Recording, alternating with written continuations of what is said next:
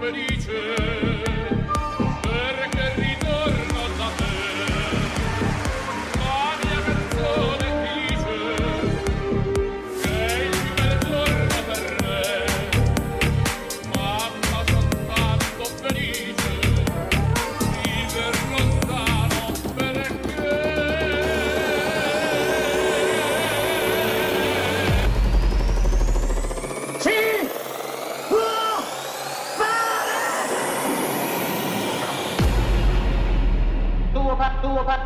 do Opala americano.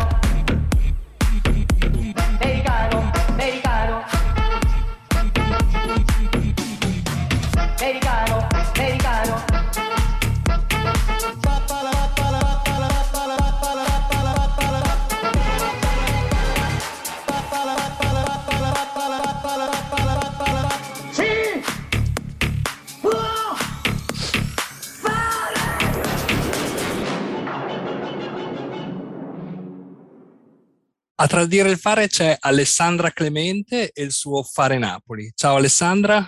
Ciao, grazie. Grazie a te per aver accettato il mio invito e la chiamata in causa di José Compagnone, che ringraziamo per averti insomma, presentata a Tradire il Fare. Entrerei subito nel vivo e ti chiederei in due parole due che cos'è Fare Napoli. E fare la differenza. È un progetto che oggi mi accompagna in una sfida pazzesca, che è quella della voglia di essere sindaco della mia città e ho il polso di tanti anni di gavetta amministrativa perché sono assessore in giunta con Luigi De Magistris da otto anni e beh, nelle nostre città abbiamo tanto bisogno di fare, di fare bene, di fare insieme e soprattutto di fare quello che diciamo quando facciamo politica. Allora fare Napoli mi è sembrato potesse essere anche il claim di un modo di incontrare la mia città in una fase così importante che è quella di rinnovare il prossimo sindaco di Napoli. Bene, ottimo, mi sembra un'ottima presentazione e introduzione, quindi parleremo di eh, candidatura a sindaco, parleremo di Napoli, una città che ovviamente amiamo, e il tuo progetto si sposa anche particolarmente con questo podcast, perché appunto hai detto fare, fare Napoli, e il nostro, il nostro podcast parla proprio di fare, ma parla anche di dire, per cui no, passare dal dire al fare, per cui fare poi quello che si dice, come hai detto tu, in questo momento. Per cui direi che si calzi perfettamente, per cui sono veramente eccitato, eh, contentissimo di questa, eh, di questa possibilità che ho in questo, in questo, momento di fare due chiacchiere con te. Allora, fare Napoli ci torneremo ovviamente subito perché è il protagonista di questa, uh, di questa chiacchierata. Io però vorrei conoscere un po' meglio, come faccio sempre, Alessandra. Alessandra prima di arrivare a fare Napoli. Per cui fare Napoli, immagino che abbiamo già detto dove sei nata, dove vivi, immagino che sia Napoli. Sì, nata a Napoli, classe 87 ad aprile, quindi ho compiuto 34 anni e dopo, come spesso accade, formazione e vita anche all'estero, oggi vivo e lotto per la mia Napoli. Per la tua Napoli. Qual è la tua storia, cioè come ti sei formata, come si è formata la, Alessandra che ha deciso di diventare sindaco?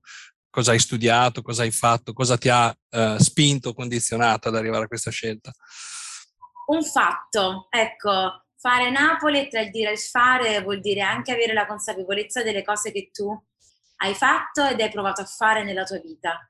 Allora sicuramente sono molto orgogliosa di aver trasformato la mia rabbia e anche un uh, odio che ho provato nei confronti della mia città, uh, di averla trasformata in uh, voglia di cose migliori e di aver trasformato anche un qualcosa che mi ha fatto sentire molto impotente perché ci sono state altre persone che all'improvviso hanno deciso cosa doveva diventare la mia vita.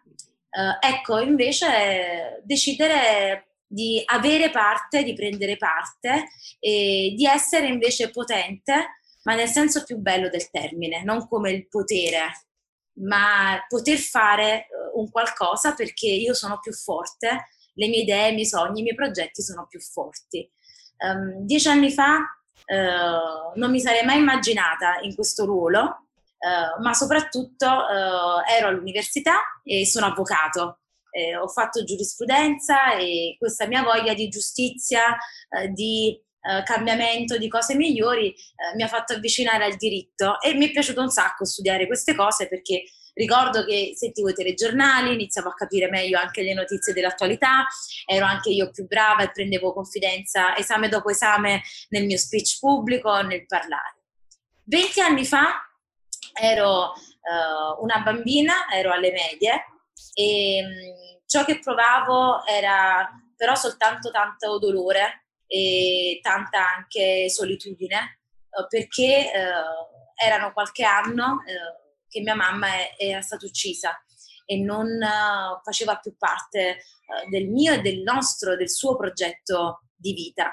E credetemi, non avrei mai immaginato, no? dopo tanti anni ero una bambina muta, ero una bambina eh, che magari eh, simpatica in classe, però eh, che nascondeva dentro tante cose dovute da questa perdita. Una perdita che oggi è il motivo invece del mio grande impegno, perché io voglio che non accada più a nessun'altra bambina di Napoli e nessun altro bambino di Napoli ciò che è accaduto a me e ciò che è accaduto a mio fratello Francesco. Io ho un fratello di 5 anni più piccolo che è molto importante per me, si chiama Francesco, oggi ho 34 anni, lui ne ha 28.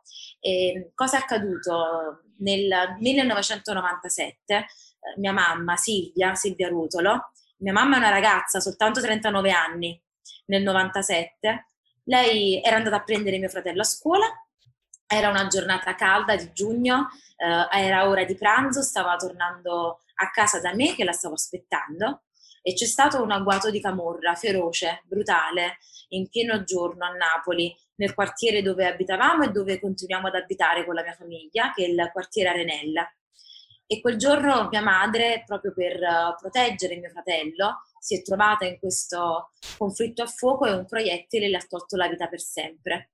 E lei è morta sotto gli occhi di mio fratello io ho sentito degli spari, un grandissimo rumore, mi sono detta ma cosa è successo? Ero sola a casa, ricordo, e pensavo che quando mi sarei affacciata dal balcone magari c'era stato un incidente, no? delle automobili che si erano forse scontrate perché abitavamo in una strada salita Renella, quindi stretta, una salita, tante volte c'era un po' di disordine nel traffico napoletano e invece ho visto quello che mai avrei immaginato i miei occhi potessero vedere, ovvero mamma a terra in una pozza di sangue. E allora mh, questo è il mio aver fatto. Ecco, oggi sono contenta di essere qui a testa alta, di avere il coraggio soprattutto di ricordare cose per me così dolorose, ma lo faccio all'insegna di un senso eh, che per me è importante come figlia, come cittadina, ma oggi ha anche un senso molto forte collettivo per il mio territorio, per la mia città, per la mia comunità. E questa è la tua storia, una storia ovviamente molto forte. Eh, insomma, quando avevi parlato della tua preparazione legge, avvocato, è una cosa che condividiamo, che abbiamo in comune, eh, insomma, aveva già dato un quadro rispetto magari perché scegliere una carriera no, di tipo, insomma, diciamo, politica, amministrativo, però diciamo che il grande motore è questo evento, eh, ovviamente molto doloroso, che però ri- sei riuscito, stai riuscendo a incanalare l'energia no, in questa, e cercare di fare qualcosa di positivo. Eh, ovviamente in quell'agguato tua mamma non era l'oggetto dell'agguato, è stata accidentalmente colpita, per cui insomma è sicuramente un, episodio che è, è, è, spiegato anche molto bene in, in, in, qualche video che ho visto su YouTube, nel quale spieghi aneddoti anche molto molto toccanti e che invito ad ascoltare e a vedere perché sono appunto molto uh, toccanti e vale la pena insomma capire anche il percorso da, dove, da dove sei venuta. Io passerei, cioè questa è ovviamente la tua storia e, e la, ed è fondamentale nel, nel, tuo percorso, però ad esempio questa tua reazione mi ricorda una citazione che ho trovato sul tuo sito di Borsellino, se non ricordo, che dice qualcosa del tipo non mi piaceva Palermo com'era, per cui mi sono rimboccato le maniche per, per migliorarla, per farla come avrei voluto che fosse. No? Mi, ovviamente è una citazione che c'è tu, sul tuo sito, per cui mi sembra di capire che te la senti anche tua. E, ehm, e quindi è questo anche il modo in cui tu sei riuscito a trasformare questa, questa, energia, diciamo, di sofferenza in qualcosa di positivo? O c'è qualcos'altro che ti ha ispirato? La mia infanzia senza mamma non mi è piaciuta. E la mia città eh, che mi ha tolto mamma l'ho odiata tantissimo durante la mia adolescenza. Poi c'è stato un momento, Davide, in cui ho capito che l'odio serve solo a punire E invece è con l'amore che si cambiano le cose. E mia mamma, anche se per una parte piccola della nostra vita, però per dieci lunghi anni eh, ha piantato bene eh, cultura dell'amore, solidarietà, eh, rispetto per gli altri, bellezza, eh, cura, dolcezza. Eh, oggi accadono tante cose bellissime, ricordo di mia madre, per noi è stato importante, me l'ha trasmesso papà, nessuno doveva dimenticare. Infatti oggi eh, anche noi siamo testimoni e abbiamo la sua eredità e non consentiamo a nessuno di dimenticare. Eh, però quando viene intitolata a mia mamma, non so, un, una strada e c'è una targa, è fredda, non è come lei che invece è calda e, ed è piena di tante cose belle. Allora io per queste cose belle mi sono detta io non devo tradire il suo progetto d'amore né posso diventare come la disumanità e la violenza e la vigliaccheria della violenza e della camurra nella mia città, non posso diventare come loro. E allora questo è stato questo senso. Io amo Napoli, amo il mare che guardavo con mamma e amo Piazza del Plebiscito dove lei mi portava a sentire Venditti che amava la musica e amavamo fare tante cose insieme come andare all'orto botanico e come amavamo mangiare la pizza e sporcarci di pizza insieme, lei la mangiava sempre a portafoglio così. E allora è con l'amore che si cambiano le cose e io oggi sono molto determinata, non voglio più che accada ad altre donne, ad altre persone innocenti ciò che è accaduto a mia madre. Questa ingiustizia mi rende molto sensibile nei confronti delle altre ingiustizie. Oggi ti potrei parlare dei malati di mala sanità e del Covid, per esempio, no? E non voglio che accada. Allora da un lato c'è la memoria. La memoria è un progetto di presente. Noi facciamo memoria delle ingiustizie eh, proprio perché non vogliamo che oggi si ripetano quelle ingiustizie. E l'altro strumento è la politica. Eh, con la politica si cambiano le realtà economiche, sociali, culturali e quindi oggi a Napoli se c'è un asilo uh, nido in un quartiere che manca io lo devo aprire, uh, se c'è un ragazzo che lavora nero in un uh, bar e non è giusto io devo accompagnarlo a tutelare quei suoi diritti, se c'è una classe anche politica, imprenditoriale che corrompe perché poi per il denaro che c'è chi spara in una piazza di spaccio e c'è chi magari corrompe dietro ad una scrivania eh, di un politico, di un imprenditore, di un professionista. Ecco, io devo fare e devo prendere il posto e devo incoraggiare tante persone belle per bene che tante volte si sentono non rappresentate oppure pensano Uh, ma nella vita no, io non, non, potrei mai fare una cosa del genere. Uh, io soprattutto ho molto a cuore le giovani donne e non dobbiamo mai consentire a nessuno di dirci tu non ce la farai mai. E, e sicuramente se mi penso da piccola eh, non avrei mai immaginato di avere la forza oggi, addirittura di essere eh, non soltanto a testa alta, ma anche molto orgogliosa del mio percorso. E vedi che vittima eh, e sempre eh, prova un senso di vergogna, non ti so dire perché. Io quando ero piccola mi vergognavo molto di quello che era accaduto, anche se è un'ingiustizia così grande. Mia madre eh, è stata una vittima accidentale di un conflitto a fuoco, sono cresciuta, tutti dicevano è morta perché era nel posto sbagliato al momento sbagliato. Io invece la mia grande conquista è stata quella di capire che mia madre era nel posto giusto al momento giusto perché eh, stare con mio fratello mano nella mano è un posto giusto, è un momento giusto dove le mamme stanno. E Napoli è una città giusta, ci sono persone e cose che la rendono sbagliata. E quindi oggi è questo anche il senso di come dire, un impegno di una storia che vuole dire alle persone che sono vittime di qualcosa, che non ci dobbiamo vergognare, ma che insieme quella V di essere vittima e anche quel senso di vergogna che credimi c'è in tutti, può diventare un'altra V che è la V di vittoria, che è quella di stare oggi a testa alta e per me farlo qui con te e raccontarmi è un senso di vittoria e credo che sia anche per la mia città, no? raccontare dopo qualche anno che quella bambina oggi eh, non soltanto non se n'è andata piena di odio e piena di rabbia, ma che ha trasformato quell'odio e quella rabbia in un progetto di riscatto collettivo. Esattamente, collettivo fra l'altro, non solo per te stessa, ma appunto rivolto anche agli altri e insomma a cercare di creare qualcosa di, di migliore per tutti, non solo per te. Infatti tu anche all'inizio hai detto io non, volevo, non voglio che nessun'altra bambina no, passi quello che ho passato io, ma non voglio che nessun'altra ragazza passi quello che ha passato mia mamma, per cui la visione è stata fin da subito collettiva e questo ti fa molto onore. Per cui tanta forza, tanto coraggio, tanto orgoglio come hai detto tu, però anche tanto coraggio. Sul coraggio torneremo perché ovviamente secondo me è un elemento abbastanza importante del, del tuo percorso. Mi chiedevo se già quando studiavi legge tu avevi in mente di intraprendere una carriera, diciamo così, politica ehm, in, in qualche modo o è stato accidentale?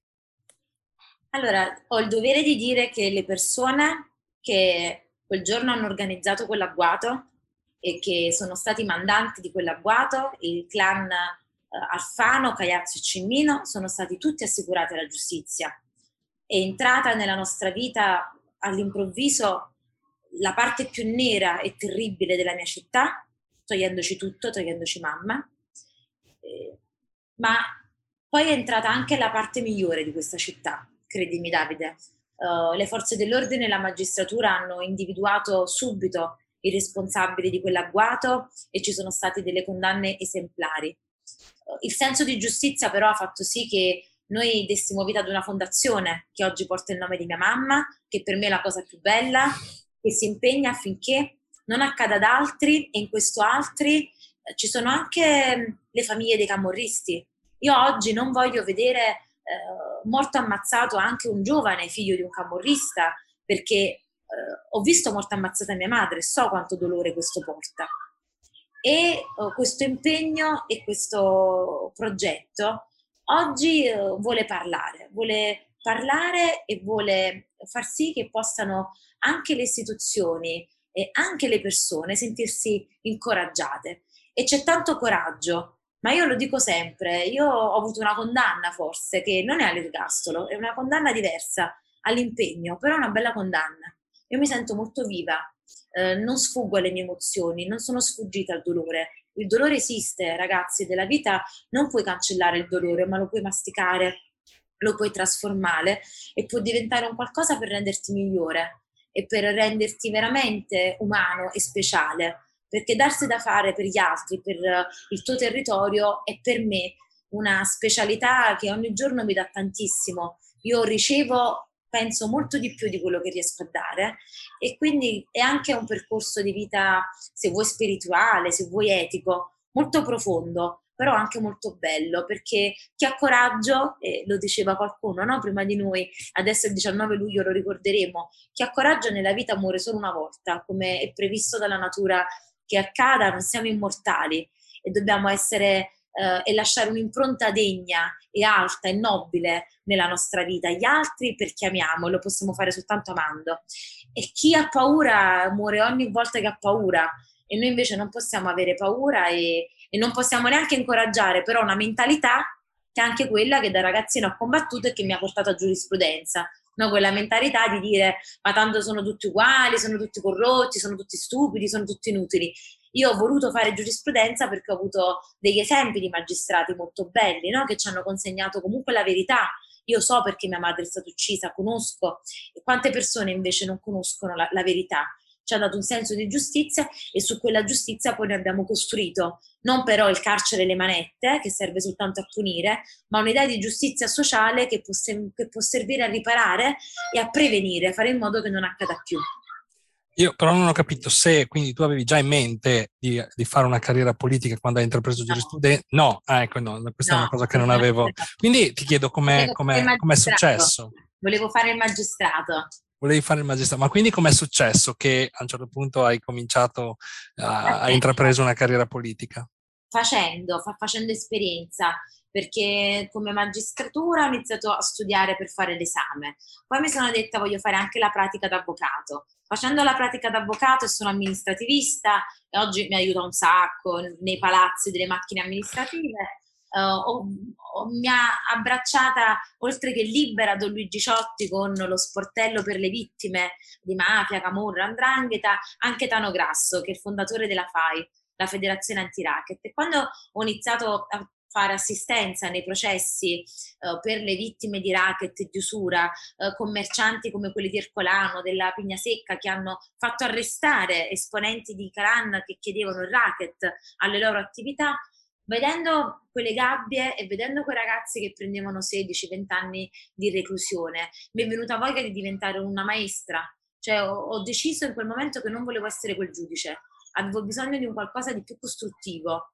E devo dirvi, eh, nelle mie attività dedicate a mia madre, io mi sono impegnata tanto da piccolina nelle carceri e per me l'incontro con le carceri è stato importante, beh, nel carcere di visita ho conosciuto Luigi De Magistris, che non conoscevo, il sindaco della mia città, il sindaco al quale come ragazza avevo dato il voto, ma come dire, ero contenta di questa persona eh, così anche lei con questo sentimento di giustizia come il mio, perciò mi ero riconosciuta.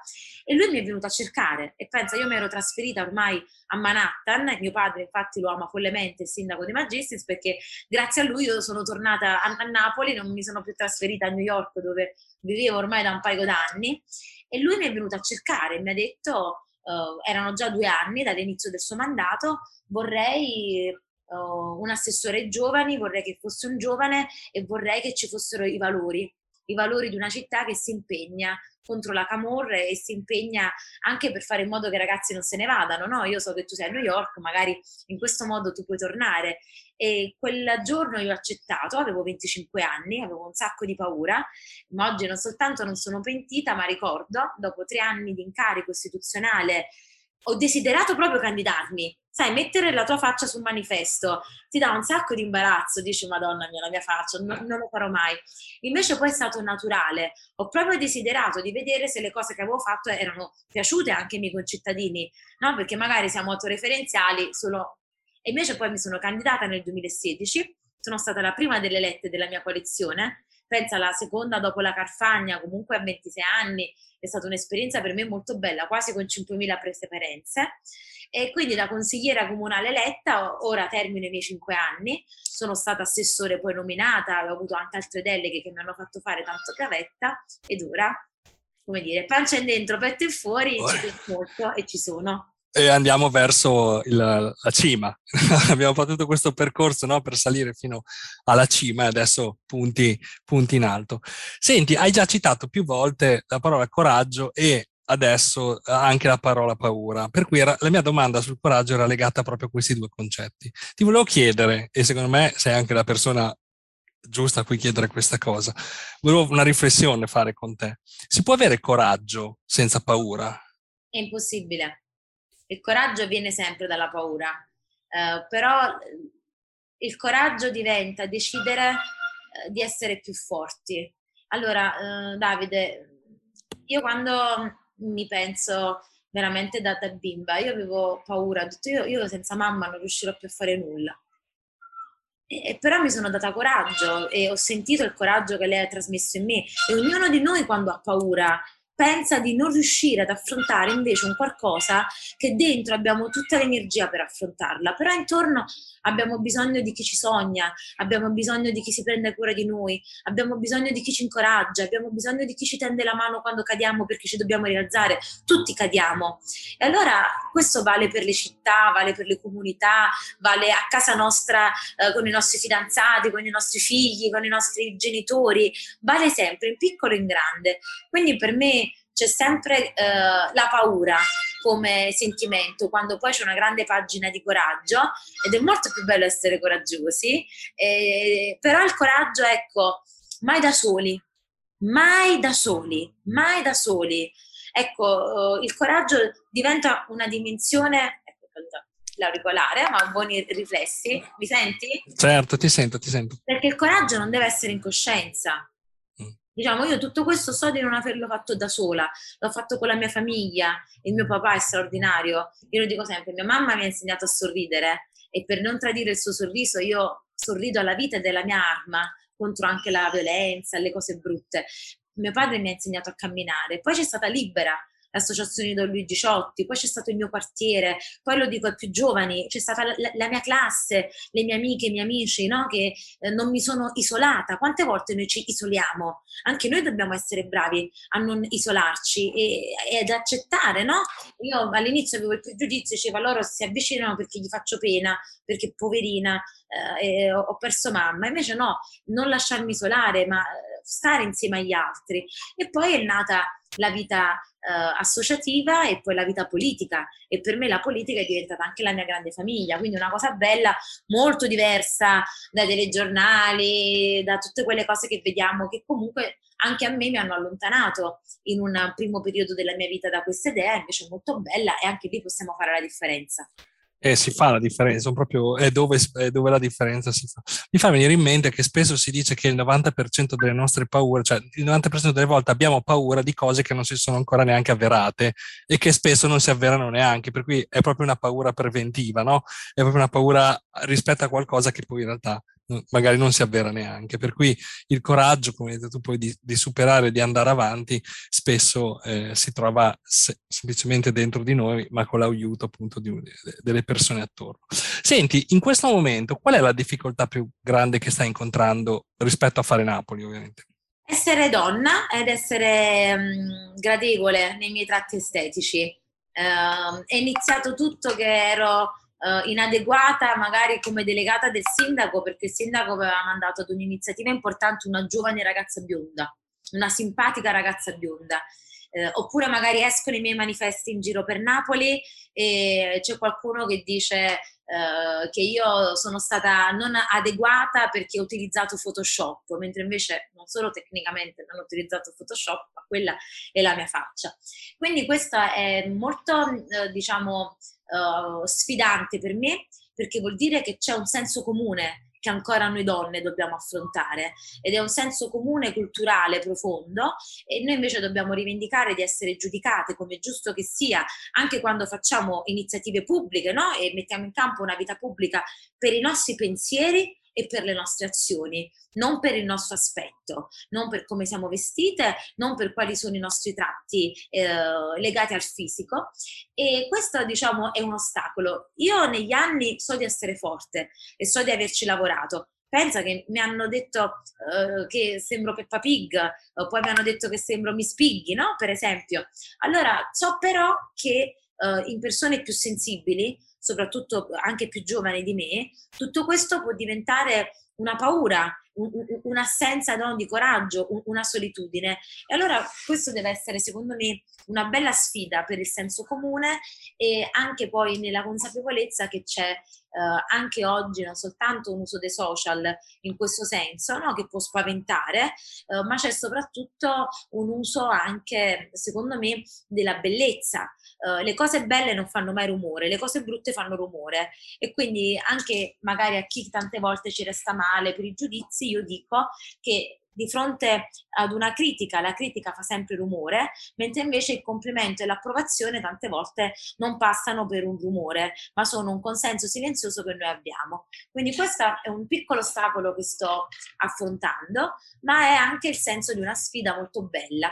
E poi accade anche questo, eh, tutti quanti mi dicono che devo fare un passo indietro, ma devo fare sempre un passo indietro per un uomo. E io invece dico no, perché le donne hanno fatto troppi passi indietro, viene sempre chiesto alle donne di fare passi indietro, secondo me invece è il momento in cui noi donne dobbiamo fare 100 passi in avanti e dobbiamo uh, alimentare una società che aiuti le donne a fare passi in avanti.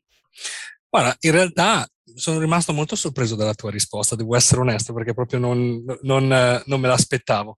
Um, però, scusa, faccio una riflessione con te adesso in questo momento. Cioè, se le critiche che ti vengono rivolte sono sul tuo aspetto fisico, ciooi io, se fossi in te, lo prenderei come un complimento. Vuol dire che non riescono ad attaccare il tuo programma politico. Comunque no, non, non ci sono cose poi in effetti concrete rispetto a quello che è il tuo operato, la tua visione su Napoli, che riescono ad attaccare, perché evidentemente è inattaccabile. Non so, è, è una mia condizione. Io non vivo a Napoli, non sto, non sto, neanche in Italia, per cui non ho idea di cosa sta succedendo, però da, se, se la, la, la, difficoltà maggiore che stai riscontrando sono queste critiche sull'aspetto fisico, che diciamocelo, a un candidato sindaco chi se ne frega fondamentalmente, però mi fa anche pensare che evidentemente il tuo piano, tuo, la tua campagna sono inattaccabili perché altrimenti ti attaccherebbero, sui conten- attaccherebbero i contenuti, no? non il contenitore. È un'ottima, è un'ottima lettura.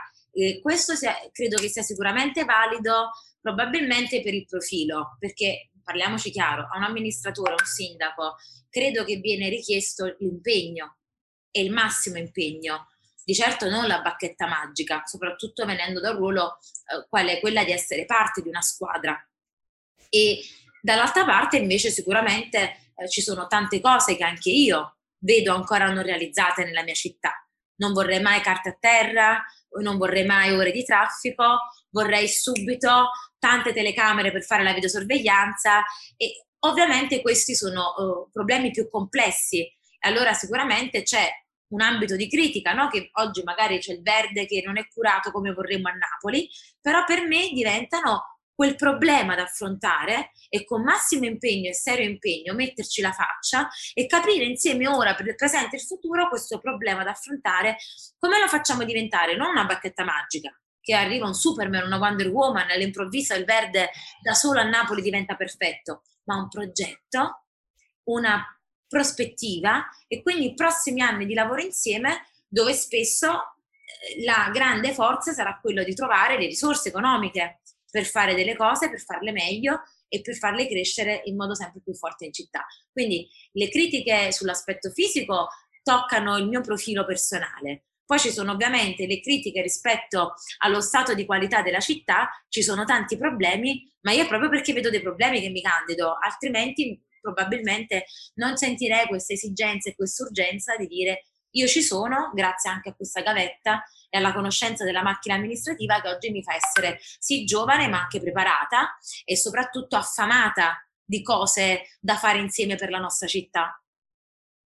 No, sì, si percepisce ovviamente questa tua fame, questa tua grande, questa tua grande voglia, insomma, però appunto, ripeto, se, se, poi le critiche si limitano al tuo aspetto fisico, che peraltro totalmente infondate, però voglio dire, si, si, vede che non ci sono altre argomentazioni poi sui contenuti. Senti, una curiosità che ho è che cosa ti ha insegnato la carriera politica, ehm, il ruolo da assessore, il ruolo all'interno della giunta di, eh, di un sindaco in una città, cioè che non ti aspettavi prima di cominciare, insomma qualcosa che eh, è, è, proprio caratteristico di quell'esperienza.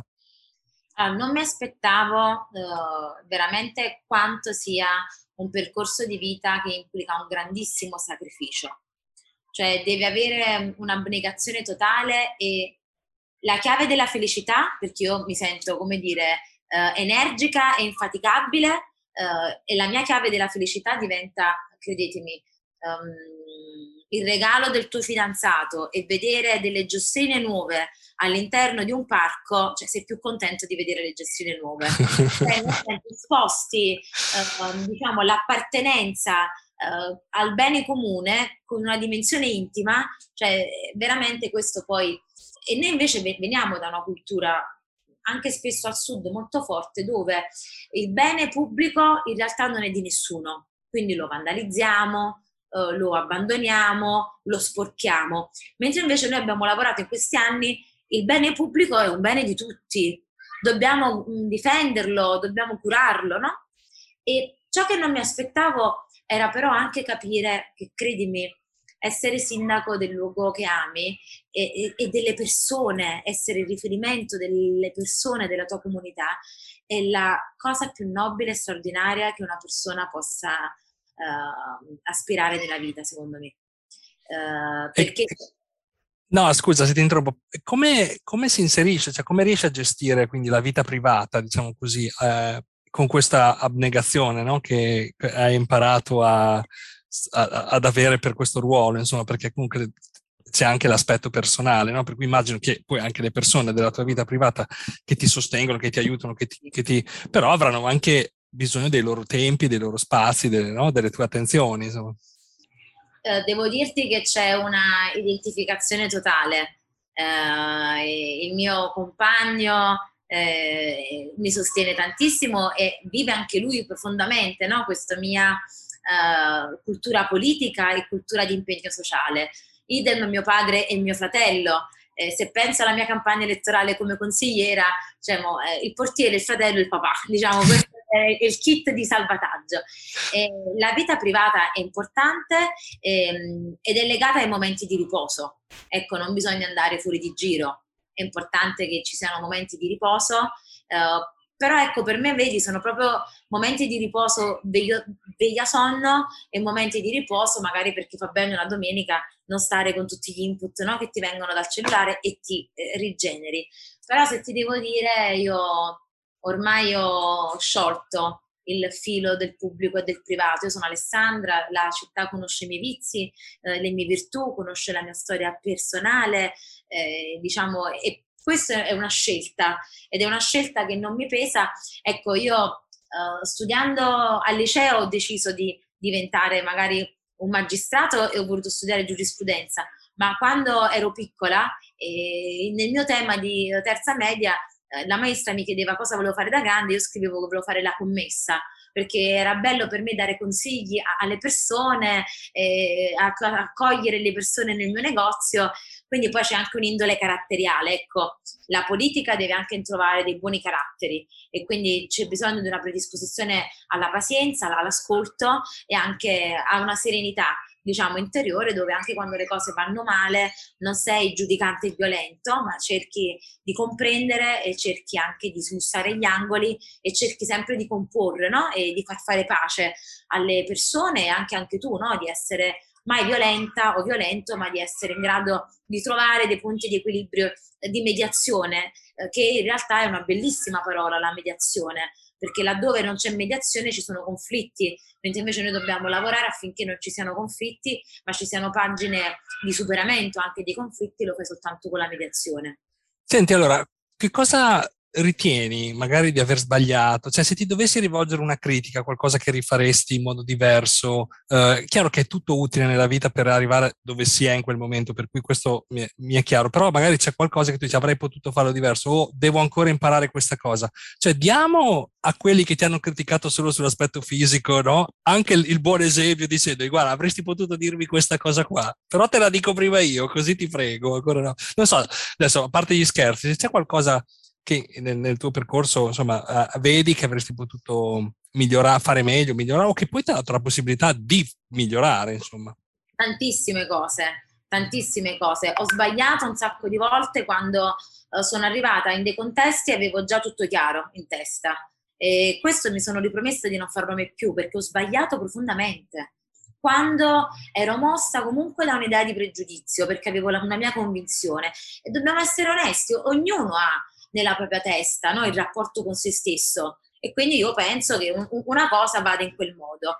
Invece lì ho sbagliato profondamente. Mi è accaduto eh, con alcune proprio pagine eh, dove io, e l'altro poi secondo errore che ho fatto, anche forse eh, figlia eh, della eh, della fiducia no? che volevo dare alle persone, oppure uh, non ho saputo dire uh, no, non si può fare ma magari in quell'occasione ho detto no, ce la faremo, non preoccuparti, sono fiduciosa che andrà bene. E, però io so che ero mossa da buona fede, però in quel momento ho sbagliato perché ho dato un'aspettativa uh, un po' anticipando, magari invece ora io sono molto attenta, faccio prima dei briefing, vedo con gli strumenti amministrativi cosa si può fare, cosa non si può fare, perché poi quella mia anche buona fede è diventata un'aspettativa che poi delle persone hanno maturato nei miei confronti, io le ho deluse ed è vero che le ho deluse e quindi poi sono dovuta tornare e gli ho offerto le mie scuse, gli ho spiegato che avevo fatto delle valutazioni sbagliate e che ora le cose erano diverse. E quindi queste sono un po' le due cose che mi rimprovero e che ovviamente proverò a non ripetere Complimenti per la grande anche lucidità di analisi, per cui insomma devo dire che quelli là proprio non avevano capito niente. Ripeto ancora, guarda, quella, quella risposta a mi ha, mi ha lasciato veramente a bocca, uh, a bocca aperta. Senti, un, un, piccolo gioco, diciamo così.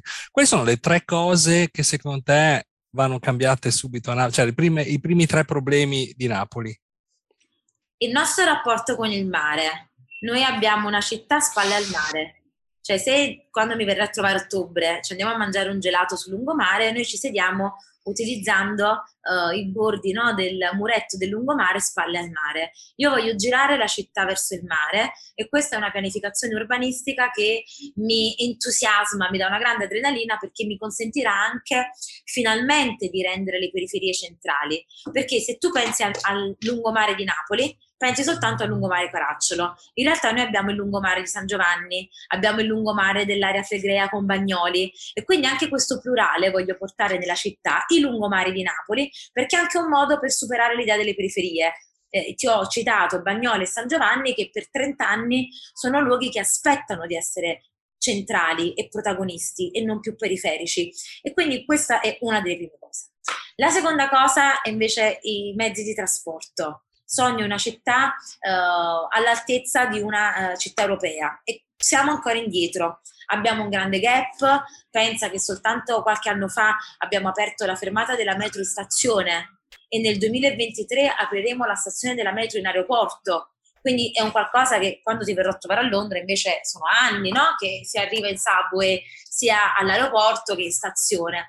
Quindi noi abbiamo un grande gap infrastrutturale e questo è importante, è importante come città del sud, è importante come capitale del Mediterraneo ed è importante anche in chiave di impatto ambientale ed ecologico. Noi tutto quello che abbiamo, quel poco economico, però stiamo cambiando i nostri mezzi, i tram che non inquinano, l'elettrico che non inquina.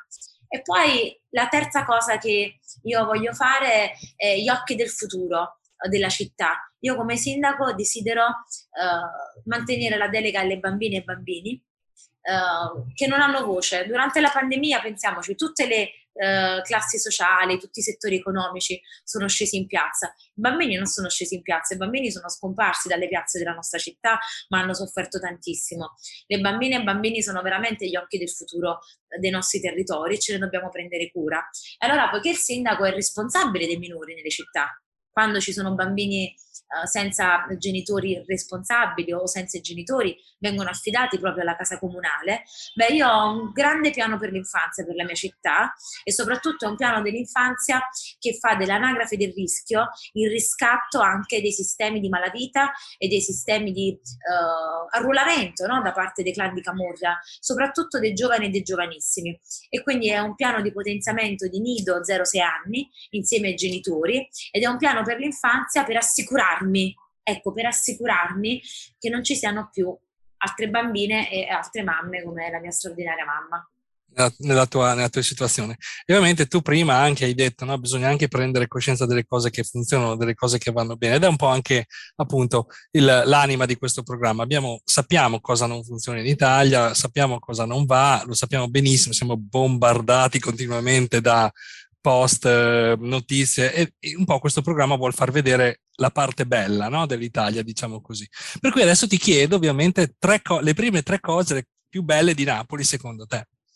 Il paesaggio, eh, noi siamo la città giusta nel posto più giusto del mondo. Signori, scusatemi, ma la posizione geopolitica e geostorica di Napoli è unica. È patrimonio infatti dell'umanità il nostro centro storico, il Golfo uh, le nostre tre isole, l'area flegrea, 3.000 anni di storia sotto i piedi. Quindi, come dire, ambiente, paesaggio e storia è sicuramente una cosa bellissima. La musica eh, è un qualcosa che profondamente no, nell'anima dei napoletani e fa parte di quell'altro tipo di identità culturale.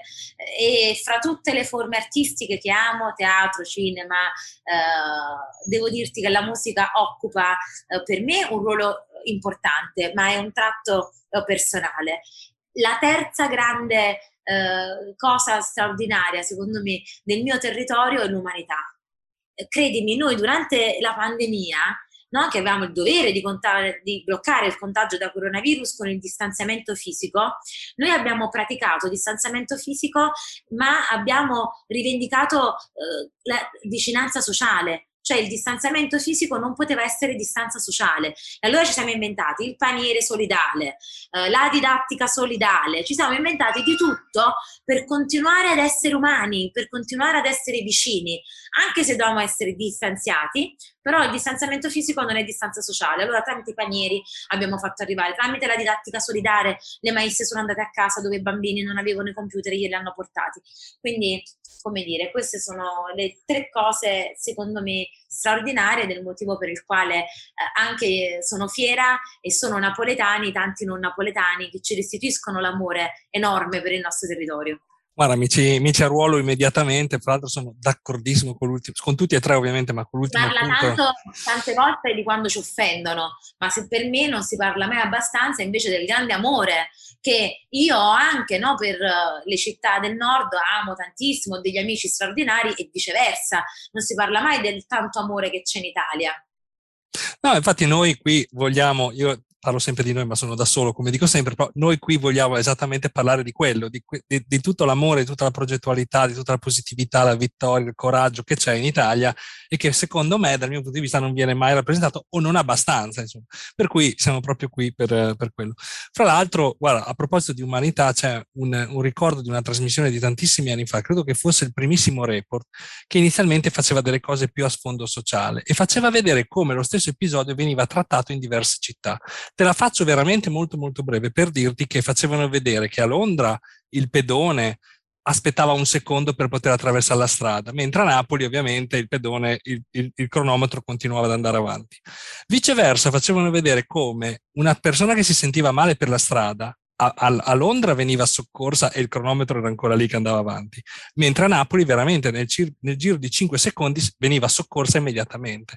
Per cui è giusto anche avere questa ottica e prospettiva rispetto alle cose, no? entrambe, le, entrambe, le, facce. Invece, e io ancora purtroppo mi ci ruolo, spesso siamo un po' esterofili in Italia, per cui pensiamo sempre che sia sempre meglio all'estero o comunque fuori di noi. Invece io mi arruolo anche tra quelli che amano, io mi arruolo tra i napoletani, non essendo di Napoli assolutamente, probabilmente eh, sarei un pesce fuor d'acqua un po' a Napoli, però amo ver- veramente molto quell'umanità che tu hai citato, quella, quella vibrazione che c'è nella città di Napoli che è unica proprio, che è unica nel mondo. Senti, allora abbiamo parlato della candidatura, però non abbiamo detto quando ci saranno queste elezioni, quando si voterà e non so se mi vuoi raccontare un po' meglio l'aspetto amministrativo, diciamo così. Il voto è previsto a Napoli, ma anche in altre importanti città, come Roma, come Torino per esempio, e ad oggi eh, sono calendarizzate per la prima o la seconda settimana di ottobre. Eh, è più quotata la seconda settimana di ottobre, ovviamente siamo in questo scenario eh, di lotta al contagio da coronavirus, formalmente eh, avremo l'indizione delle elezioni soltanto per fine agosto, quindi verranno pubblicati i decreti da parte del governo e quindi poi quello sarà ufficiale, ma ovviamente mi sento di dire che qui ormai navighiamo a vista, no? perché abbiamo questi scenari complessi che ci vengono dal contagio da coronavirus. Io sono molto fiduciosa, credo che non torneremo più indietro, anzi vaccinatevi, io credo nel vaccino, dobbiamo andare a fare il richiamo tutte e tutti e dobbiamo essere in gamba a non esagerare in questo periodo estivo. Uh, spero che si voti a ottobre, io non vedo l'ora. Senti, chi sono i tuoi competitor?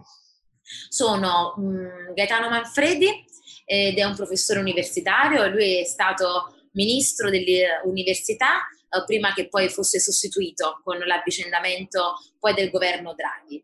Uh, Catello Maresca, lui è un magistrato che si è distinto per delle battaglie importanti nella lotta alla criminalità organizzata e abbraccia un progetto di centrodestra. Quindi lui è sostenuto dal centrodestra, dalla Lega, da Fratelli d'Italia, adesso vedremo. Gaetano Manfredi invece è il candidato del PD in questo accordo con i 5 Stelle che però adesso mi pare che si stia rompendo a Roma e quindi siamo comunque nelle case dei partiti tradizionali di centrodestra e di centrosinistra che tra PD eh, e 5 Stelle e Meloni e Salvini eh, stanno anche un pochettino eh, trovando le quadre, sono coloro i quali governano comunque il paese. Poi c'è Antonio Bassolino, che è stato presidente della regione, che è stato sindaco di Napoli, che si ricandida. Quindi la sua è una candidatura che va avanti in modo autonomo da questi partiti.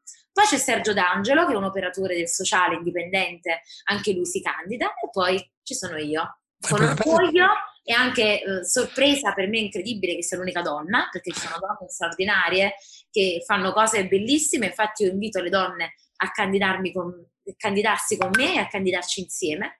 E ci sono io e quindi questo per adesso è il quadro delle candidature. Poi c'è ancora una fase evolutiva non credo che ci saranno colpi di scena ma mai dire mai mai dire mai, no? Mi sembra già una lista bella, insomma, piuttosto folta, per cui, insomma, immagino che la scelta, insomma, coprite già, immagino, tutta una serie di, di, di case, come hai detto tu, no? Cioè, hai parlato di, di case, insomma, di, e di territori. Senti, che, eh, una mia curiosità, che cosa hai imparato dall'esperienza ehm, um, con De Magistris, visto che per te era no, un po' anche, non dico un mito, non lo so, però insomma una figura di riferimento comportati dritto che cadi dritto.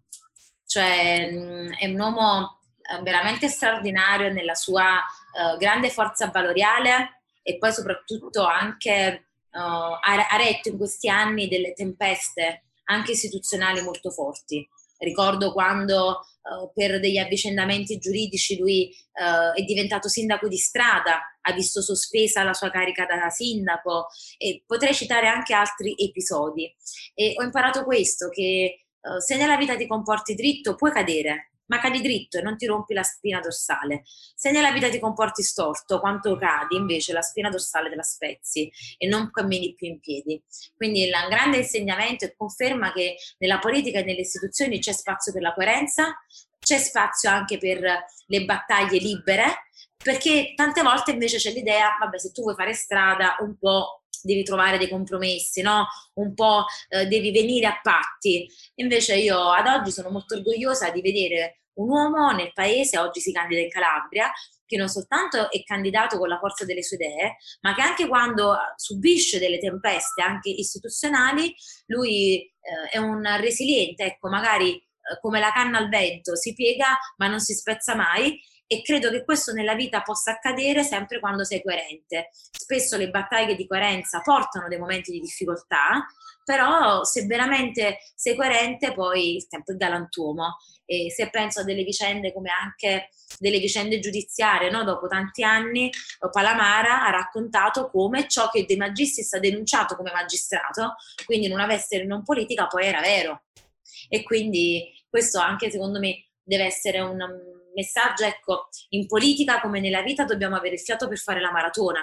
Quindi io posso perdere delle battaglie, è naturale perdere, eh, però posso vincere la guerra, no? E, e, quindi bisogna avere fiato per fare una maratona e se uno è orgoglioso di quello che fa, è pulito e crede di non aver mai sbagliato, anche in momenti più difficili, in fondo al tunnel c'è sempre la luce. Senti, tu invece che consiglio daresti a una persona giovane che vuole intraprendere una carriera, diciamo, politica rispetto alla tua esperienza? Questo è quello che tu hai assimilato da De Maggioristi, ma cosa tu lasceresti, diciamo, dietro di te? Di farlo, di farlo perché una vita declinata al collettivo è una vita più affascinante, più bella, piena di emozioni ed è piena di opportunità. Uh, oggi la mia grande gioia viene dalla conoscenza di un territorio che senza l'incarico politico non avrei mai conosciuto. Sarei rimasta al mio quartiere, alla mia famiglia, alla mia città, ai miei interessi. Oggi invece io sono um, attraversata dalla bellezza di quartieri di Napoli che forse non avrei mai incontrato, se penso a Leone Traiano, se penso a San Pietro a Patierno, se penso a Bagnoli, e li ho incontrati grazie all'attività politica, che è militanza, che è incontrare le persone. E poi, credetemi, non c'è cosa più nobile del mondo che essere uno strumento per chi non ha potere, per chi non ha gli strumenti per fare, per chi è fragile no? e si sente nell'angolo e può avere in te invece un punto di riferimento uh, per superare no? quella situazione di difficoltà e poi essere un cittadino e non essere un suddito, non essere un servo, avere diritti e battagliare per i propri diritti sempre. Quindi è un percorso vincente per me non c'è cosa più bella e figa di, fare politica e quindi anche con questo spirito che avvicino con uh, semplicità ma anche con grande forza tante ragazze e ragazzi di occuparsi di politica e farla a loro modo, farla nel, nelle forme che gli piace, attraverso delle idee che per esempio io oggi non avrei mai, ma che oggi chi ha vent'anni avrebbe per esempio. Tu cosa mangi la mattina per avere tutta questa, tutta questa carica? Come fai ad arrivare con tutta questa carica? Perché devi avere... Qual è il tuo... Allora la domanda è qual è il tuo segreto? Napoletano, espresso napoletano. Espresso napoletano. Vabbè, giustamente non potevi, non potevi eh, tradire ovviamente la tua città e, e, e Napoli. Senti, c'è qualcosa che ti preme assolutamente dire che magari in questa chiacchierata, in queste domande non abbiamo coperto, ma che secondo te è fondamentale anche per comprendere meglio Alessandra, no? È quello poi che, che farà fare Napoli, no? Sarà Alessandra che farà fare Napoli e quindi che cosa eh, ti, ehm, ti preme comunicare? È bellissima questa cosa che hai detto. Sai, io qualche volta quando inizio gli interventi, um, quando poi sei magari in pubblico, noi pensiamo sempre a cosa è giusto dire. In realtà io consiglio sempre alle persone di concentrarsi su ciò che a noi preme comunicare. Quindi grazie. Eh, che dirti, a me ora preme comunicare quello che ho dentro, eh, che è un senso uh, di consapevolezza, eh, ma anche di speranza e di diritto che abbiamo. Noi abbiamo il diritto ad essere la prima città a vivere senza camorra, abbiamo diritto ad una vita di maggiore qualità, a più posti di lavoro e abbiamo diritto alla felicità. E hanno diritto eh, le mamme ad essere felici e non avere paura eh, per i propri bambini e viceversa. E ti voglio raccontare questa cosa, Carina, che Uh, un'amica di mia mamma mi ha raccontato quando poi in vacanze da sposini uh, poi loro presero coraggio di fare un figlio no? e mi hanno concepita che mamma diceva a questa mia amica Gisella sai Gisella io poi ho paura uh, perché sai Napoli è una città violenta ho paura di fare un figlio allora io voglio questo cioè voglio non avere paura voglio fare un figlio nella mia città, fare una bambina, e lo spero tanto, e, e voglio non, non, avere paura. E quindi è questo quello, proprio perché ho avuto tanta paura e, e, quella paura ha rischiato di non farmi essere e di farmi essere una persona diversa. La mia grande battaglia orgoglio essere invece ora esattamente tutto questo ed è vero, nella mia energia c'è il caffè napoletano, ma c'è anche lo zucchero che la rabbia.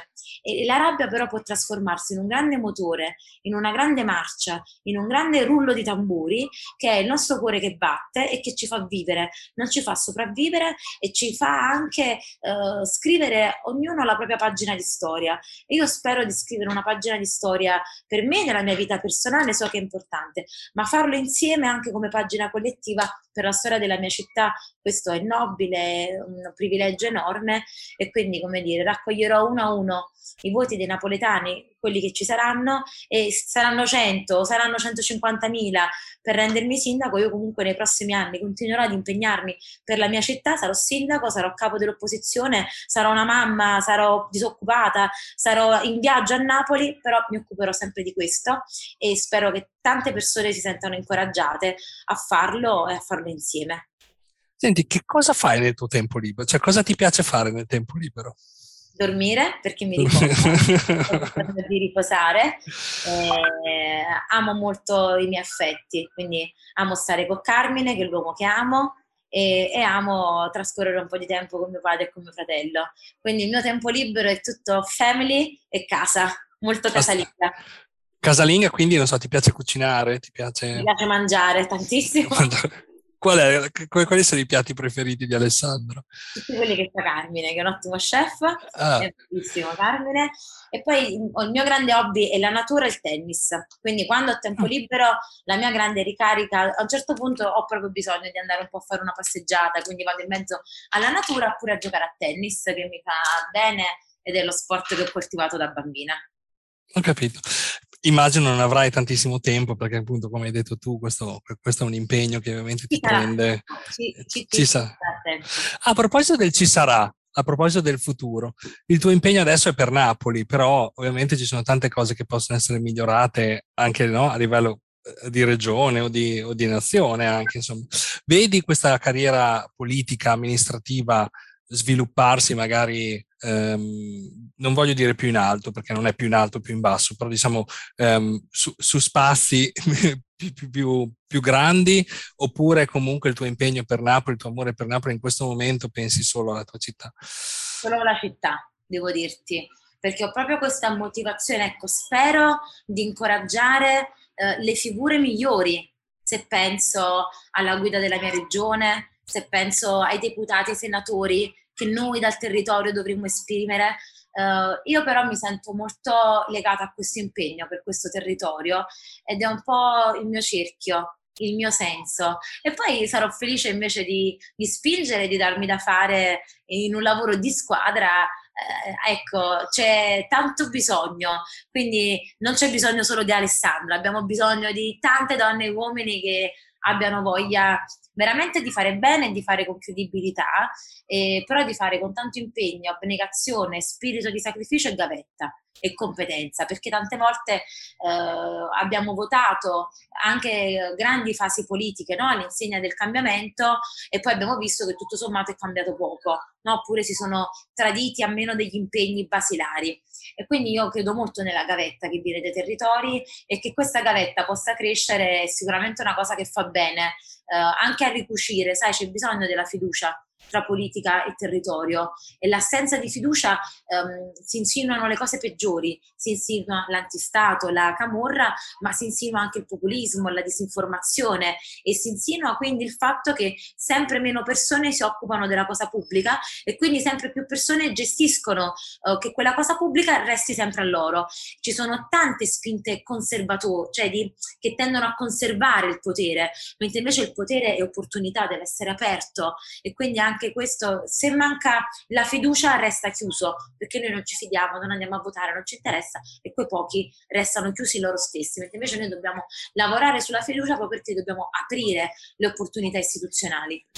E a proposito di fiducia e anche di, di, team, di squadra, hai appena citato, non so se si può fare, non so se lo puoi dire o meno, se c'è già qualche nome, però c'è qualcuno, ad esempio, nel tuo team, nella tua squadra, che so, è, sta già partecipando, sta già, sta già, aiutando questa campagna elettorale che vedrai o che vedresti anche nel tuo, nel, nella compagine no? Della, del, del Consiglio Comunale, se dovessi diventare sindaco.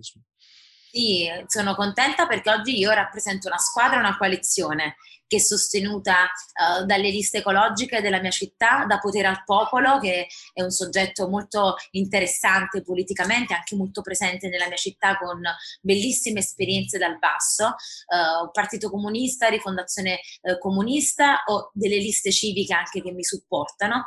E quello che io penso, avendo vissuto l'esperienza della campagna elettorale, che è la città che decide e quindi anche laddove verranno maggiori consensi no? e maggiore anche capacità di raccogliere la fiducia delle persone, io dovrò essere brava a fare in modo che la città veda riconosciuto poi nella squadra della giunta, nel consiglio comunale, nei progetti che porteremo avanti, quell'impegno. Perché quando voti è un impegno che mettiamo nello zaino ed è uno zaino che pesa sulle spalle e quindi devi portarlo con grande responsabilità senza tradire la fiducia che hai avuto.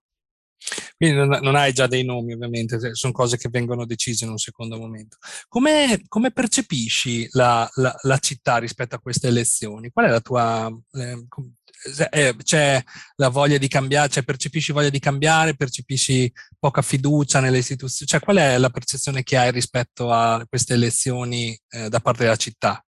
Beh, quanto ci sia uh, il momento del Covid, cioè, mm, adesso è un momento in cui anche darci appuntamento in una piazza cioè, la campagna elettorale ha bisogno di grandi momenti, si chiama proprio campagna, no? Come andiamo in campagna, andiamo nella terra, sporchiamoci le mani, studiamo, no? E, artigianato, eh, c'è tanto bisogno di fisicità durante la campagna elettorale. E allora ora è normale, no? Che un momento in cui uh, stiamo ripartendo, ma c'è anche tanta paura, no? Di perdere quello che abbiamo fatto per le ferite economiche e sociali.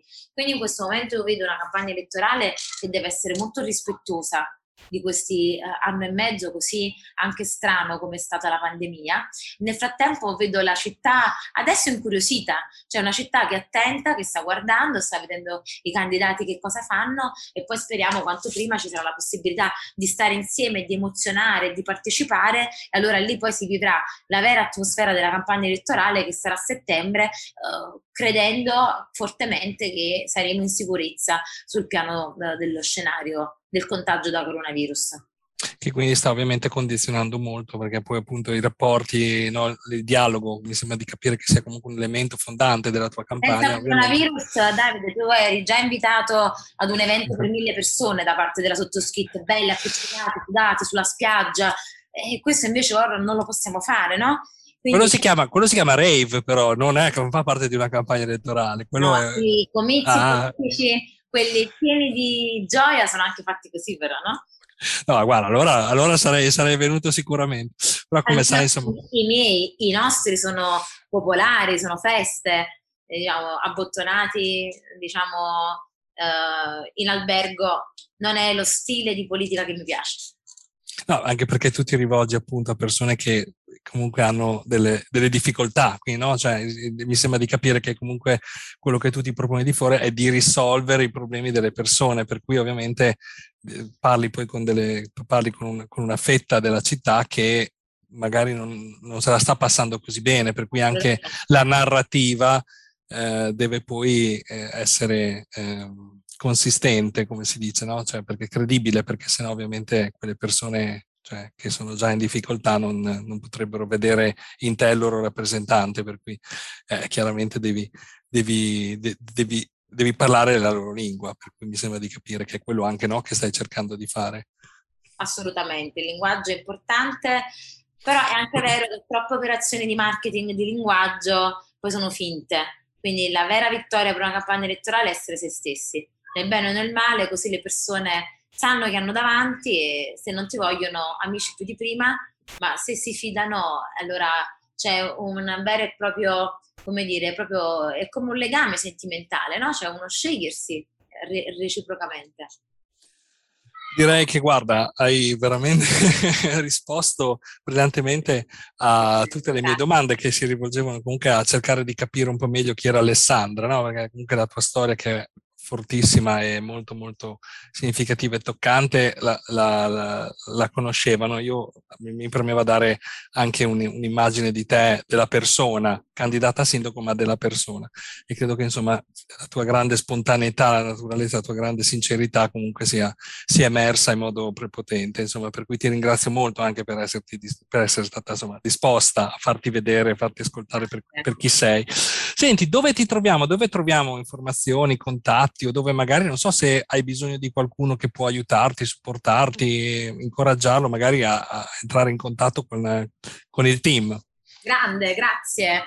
Allora, il sito alessandraclemente.it, lì troverete la sede del comitato, che è uno spazio molto bello che si trova a Napoli, largo Nazario Sauro, e c'è la possibilità con uno scrivimi, proprio molto semplice, di mandarmi nome, cognome, il cellulare, e sì, perché uh, una cosa alla quale tengo molto, il cuore delle campagne elettorali sono i volontari il passaparola, il gruppo dei volontari e su questo eh, c'è tanto bisogno ed è anche un'esperienza bellissima e perché no, dopo anche periodi così difficili per tutti, che possa essere la tensione anche emotiva e progettuale che dà una campagna elettorale un bello strumento anche per buttarci alle spalle magari qualche giornata un po' più scura e un po' più difficile che tutti quanti abbiamo avuto, io per prima, e sono stati mesi tosti.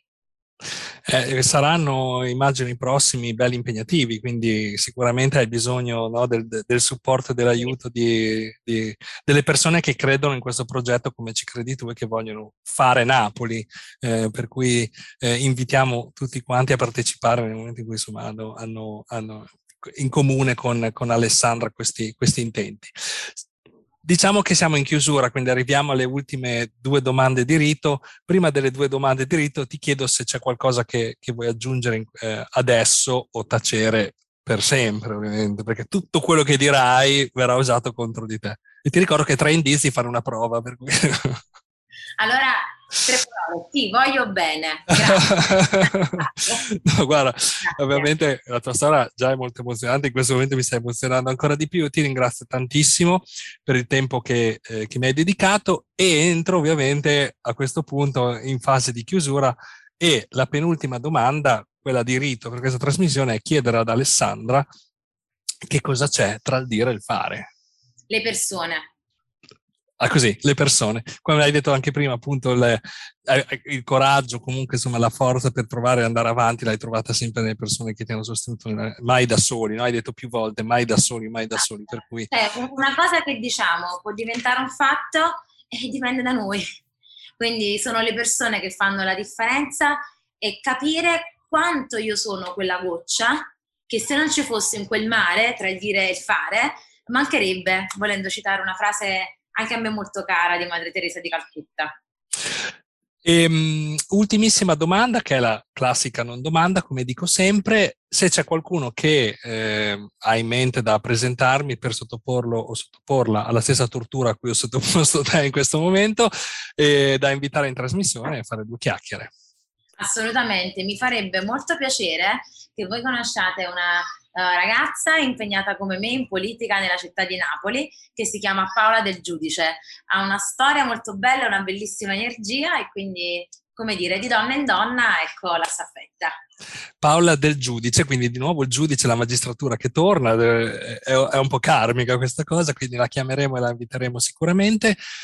Io ti saluto, ti ringrazio veramente tantissimo, ti invito a tornare per un aggiornamento sul tuo progetto, per nuovi progetti che siano di politica o di, di qualcos'altro, sei sempre ovviamente la benvenuta, magari a festeggiare non diciamo, non diciamo, cosa per scaramanzia, ma a festeggiare in ogni caso. Se non riusciremo a farlo di persona a breve, ma conto di farcela, insomma, assolutamente lo possiamo fare qui in trasmissione. Per cui veramente grazie mille e ancora una volta cioè, grazie per il tuo impegno, per la, per, per la, costanza, per la resilienza, per il coraggio che stai dimostrando, perché ovviamente appunto qui vogliamo rappresentare la parte bella dell'Italia, devo dire che insomma sei un rappresentante abbastanza forte di questo. Di questo commuovere, infatti ho l'occhio un pochettino che si è arrossato. Ah, guarda, non si vede il video, per cui non se ne accorgeranno, però ormai, la, ormai ti sei autodichiarata. Ti, ehm, prima di salutarti proprio fine, ricordo che la sigla finale è offerta da Paolo Sentinelli e ancora una volta è ancora in linea con il progetto di Alessandra, una musica composta solo di fa e di re, ancora una volta per ricordare che bisogna fare. Per cui Alessandra io ti saluto e ti ringrazio tantissimo. Grazie, ciao.